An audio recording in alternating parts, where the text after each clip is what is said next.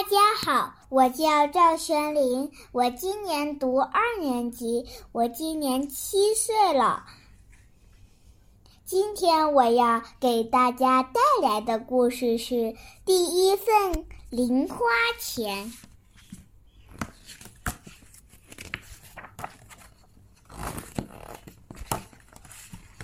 今天是新学年的第一天。哲九读二年级了。放学时，老师说：“今天第一小组打扫卫生，大家将明天需要用的物品记在记事本上，一定要记得带来。”哲九刚好排在第一小组。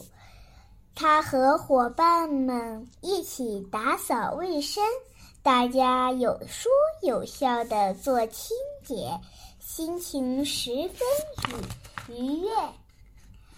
回家的路上，哲九和朋友们一起去去面店吃饭，盘里的炒年糕快吃光时。永兵问：“你们都有多少零花钱？”我一周是三千韩元。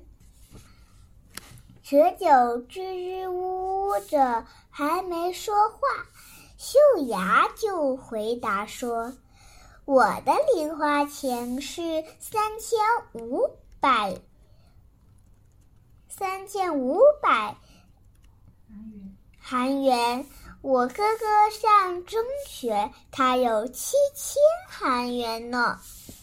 哲九的眼睛瞪圆了。那天晚上，哲九跟妈妈聊天：“妈妈，您也给我发零花钱吧，朋友们都有零花钱。”零花钱，妈妈惊讶的睁大了眼睛。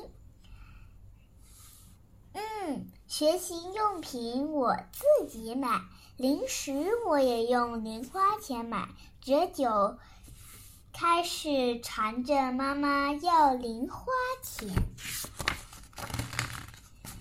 第二天，哲九的书包里装了三千韩元零花钱。放学铃声一响起，哲九就跑向伙伴们：“咱们去吃炒年糕吧！今天我请客。”看，看来你拿到零花钱了。不过不行，今天我。得早点回家。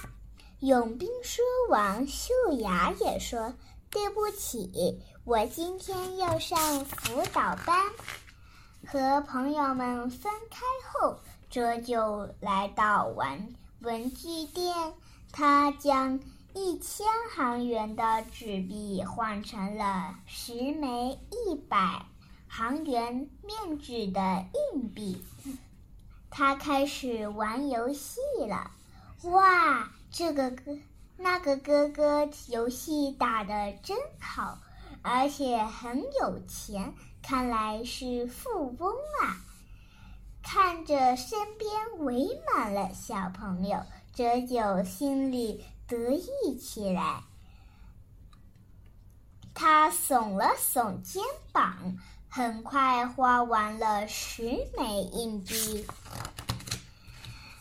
打完游戏后，哲九来到附近的小卖部，将挑好的饼干和糖果放在收银台上。哲九问：“多少钱？总共多少钱？”一千七百元。汤圆，折九，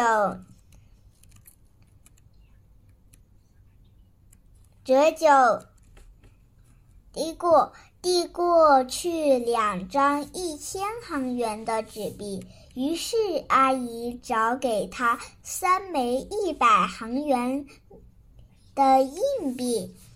折九用袋子拎着饼干和糖果，高兴地走出了小卖部。游戏厅里依然围着很多跃跃跃跃的小孩儿。折九上前问：“你们想玩游戏吗？”折九走到一个点头的小孩面前。拿出一枚一百韩元的硬币，给你，拿拿着这个去玩吧。折九将剩下的两百韩元放的放在口袋里，得意洋洋的朝家里走去。晚上。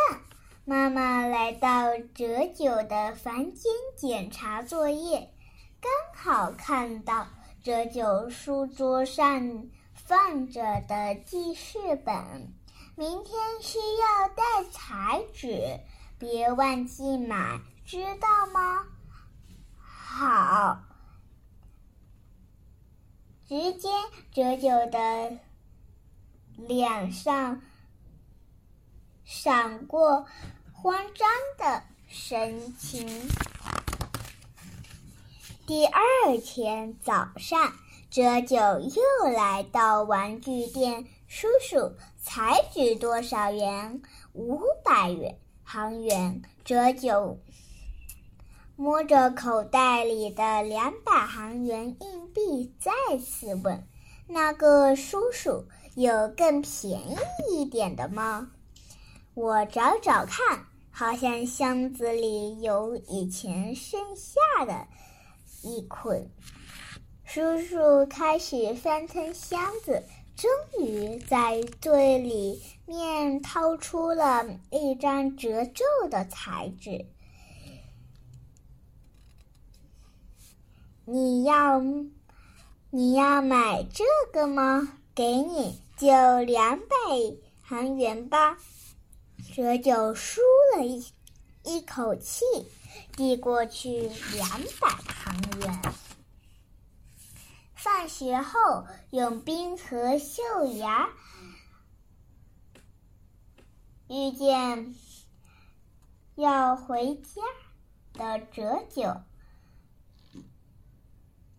叫遇见要回家的折九。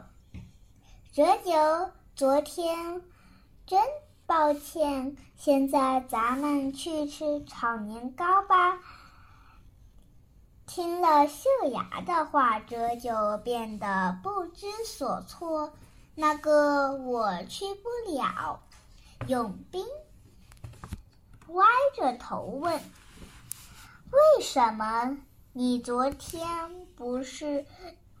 说拿到零花钱了吗？这就一副弄哭无泪的表情说：“那个昨天我都花光了，全花光了。”一周的零花钱，一天内花完。秀雅睁大了眼睛，不可思议的问：“折九没说。”折九没说话，只是点了点头。折九，你昨天是第一次拿到零花钱的吧？永斌。的话让折九很意外，说：“你是怎么知道的？”永斌，永斌神秘的一笑，说：“其实以前我也跟你一样，一天花光了一周的零花钱，真的很苦恼啊。”秀雅也说：“我第一次拿到零花钱时，也是买了一堆发卡和玩具娃娃，结果被妈妈狠狠的骂了一顿。这时，哲九才感到安，稍微安心了一些。”原来你们也有过这样的经历。永兵陈生说：“下次你要先做好计划。”做计划，秀牙说：“怎样用零花钱？脑子里要先有个安排。那哪样零？”那样零花钱才不会不够用啊！听完秀牙的话，哲九点了点头。原来拿到零花钱也不能随心所欲的花呀。晚上回到家，哲九对妈妈说了所有的事情。不管怎样，还是要谢谢你能如实告诉妈妈。那现在你打算怎么办？妈妈问。我还需要零花钱，我还要，我还需要钱去买学习用品。我帮妈妈干家务，给爸爸擦皮鞋。这样可以吗？听了哲九的话，我妈妈笑出声来。看了，多看来多亏了这些零花钱，让我们哲九哲九懂事了。哲九也跟妈妈笑了。好了。我今天的故事就讲到这儿，现在又到我们读诗的时候了。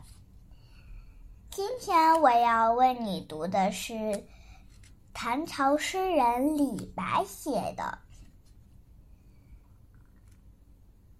《望庐山瀑布》。唐·李白，日照香炉生紫烟。遥看瀑布挂前川，飞流直下三千尺，疑是银河落九天。望庐山瀑布，唐·李白。日照香炉生紫烟，遥看瀑布。挂前川，飞流直下三千尺，疑是银河落九天。小乖乖，晚安。